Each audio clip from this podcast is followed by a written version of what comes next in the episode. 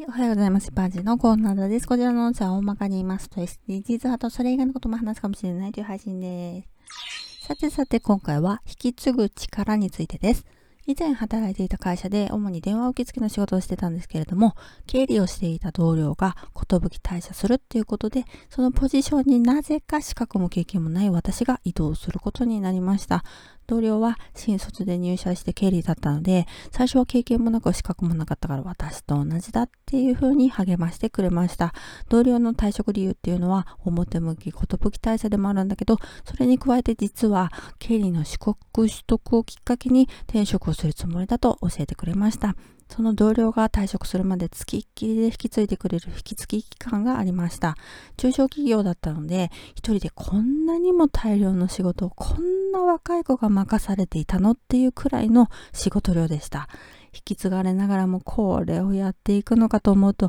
無理って思いましたけど、そんなこと言ってられないし、同僚がいるうちに聞いておかなきゃって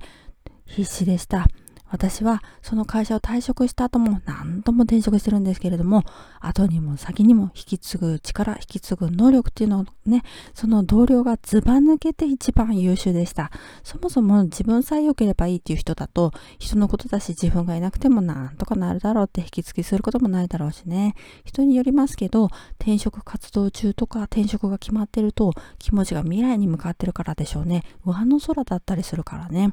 私の場合は頑張って引き継いでくれた同僚がいたおかげで、すんなり独り立ちできました。ではでは今回この辺で次回もお楽しみにまた聞いてくださいね。ではまた。